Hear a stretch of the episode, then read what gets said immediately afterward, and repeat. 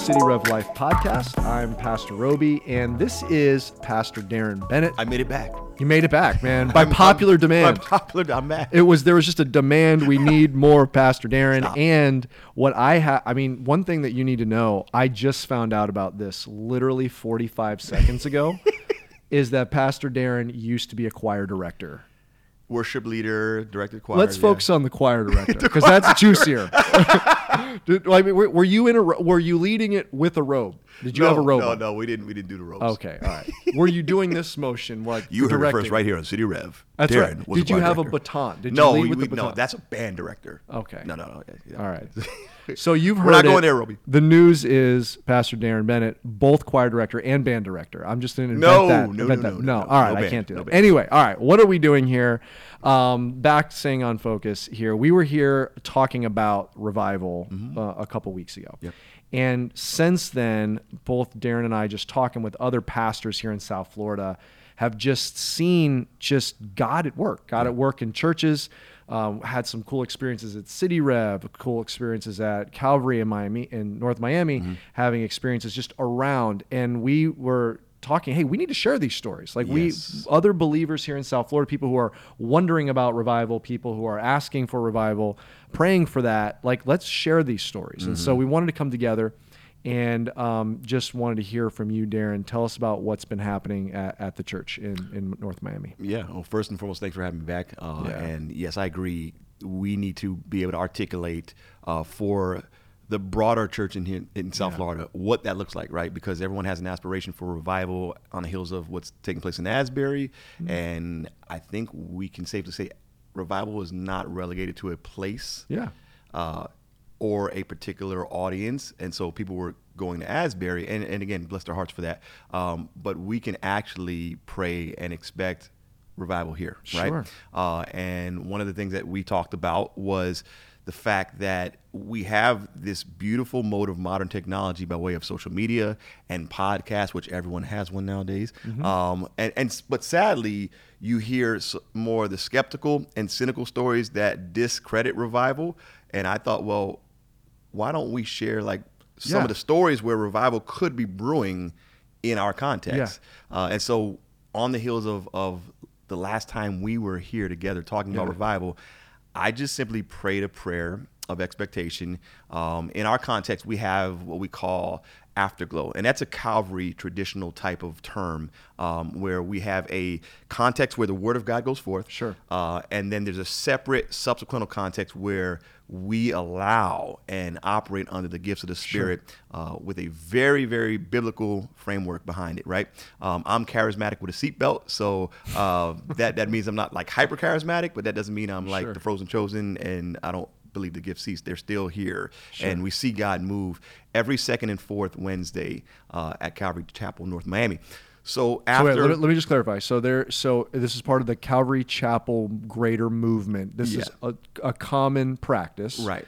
Where in the main, whatever the service is, Wednesday night or Sunday morning, the uh, scriptures preached. Uh, there's a normal service, Mm-hmm. but then there's space left open for people to continue worshiping. Correct. And Subsequently, from the traditional Sunday service, Sure. so we've moved and shaped ours for Wednesday. Yeah. So we have our Wednesday Bible study. Yeah. Have our group time, and then after that, from about nine to nine forty-five, sometimes ten, uh, we'll have afterglow. Sure. And we just simply say, "Come, Holy Spirit, come," and let the Spirit move. And we see prophetic uh, words go forth, words of knowledge, tongues with interpretation. Again, charismatic with a seatbelt. We do it within accordance to Scripture. Sure. Um, there's healing that has taken place. So this unique week, which was following our conversation on revival, we prayed. We had afterglow, uh, and I prayed, God, we want to see you show up in our context Yeah. in a special way, in a significant, in a significant way. Um, afterglow that night, through that prayer, went from nine to almost twelve midnight wow, where we're worshiping God and we're just praying and seeking Him, and He just moved, and it didn't even feel that long. You know, a day's like a thousand years, and a thousand years is like a day. Um, God, who is outside of space and time, like He can create a moment where the God who is eternal will make it feel as if like you're in eternity and you don't feel tired, you don't feel uh, drained. We just left at 12 like, wow, we want more of this. But and that and that was un, an unusual. that was not typical. Again, it's usually an hour, and I, I'm always one to say, "Hey, the spirit's subject to the prophet, so we can we can shut this thing down. We're not we're not out of control here." Um, and so at ten, we're gonna respect everyone's time. Um, but this it just went. It, it just went. But there was a special prayer prayed even in that context where I said, God, we have the afterglow on Wednesday nights.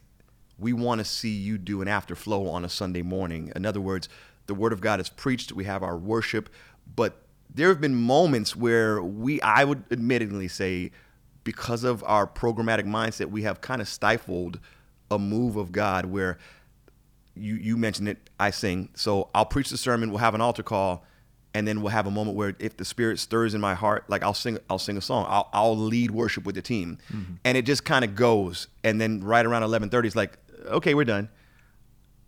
But it's like, do we have to be done? Hmm. Um, can this turn into an afterflow?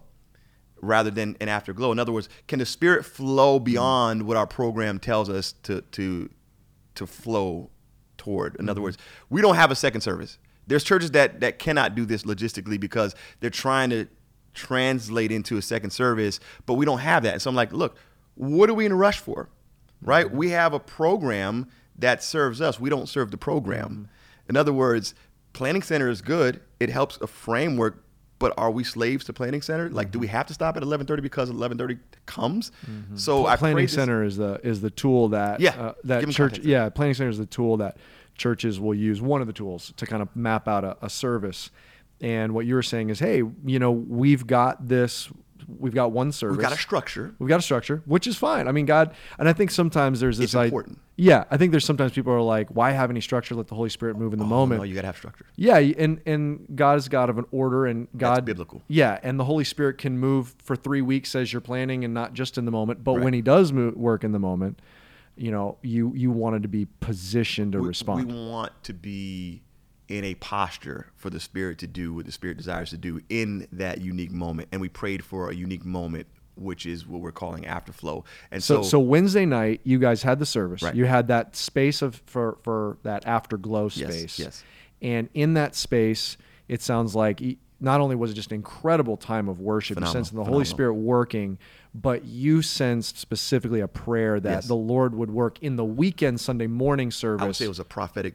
prayer. a prophetic prayer. Yeah. So you were um, wanting to see the Holy Spirit moving in that in an afterflow Right. in that on that weekend. without manufacturing it, without trying to conjure it up or stir it up, like we talked about Okay. the last time we had our our Sure, podcast. yeah, Um, and so we get to Sunday morning, we preach the sermon, have an altar call, and I just feel this unquenchable desire to. I just this is not abnormal. You typically sing, so I started to sing, but it just hit like a wave. Like I, I even said, guys, it, it's eleven thirty. I stopped singing. I said, guys, it's eleven thirty. Go get your go get your kids out of children's ministry because they're waiting for you. The volunteers are waiting. Um, but if and if you want to leave, you can leave. We're just gonna linger a little bit more and and just worship. Well, this thing went, and parents went and got their kids. The sanctuary is filled with parents and kids. Next thing you know, the kids ministry volunteers are in the sanctuary. No one's leaving, and we're just worshiping God. And we didn't probably get out of it till like shortly after one. So this is what an afterflow is in our context now. And so we we've kind of set a culture for that, an expectation for it. And it's not like every single Sunday is going to happen. Like it didn't happen this Sunday. It was last Sunday. Yeah. But the co- the, the context and the culture that we're trying to create is, yes, we have a, a, set program. But what if God wants to reprogram in a unique moment where He would move beyond what's normal?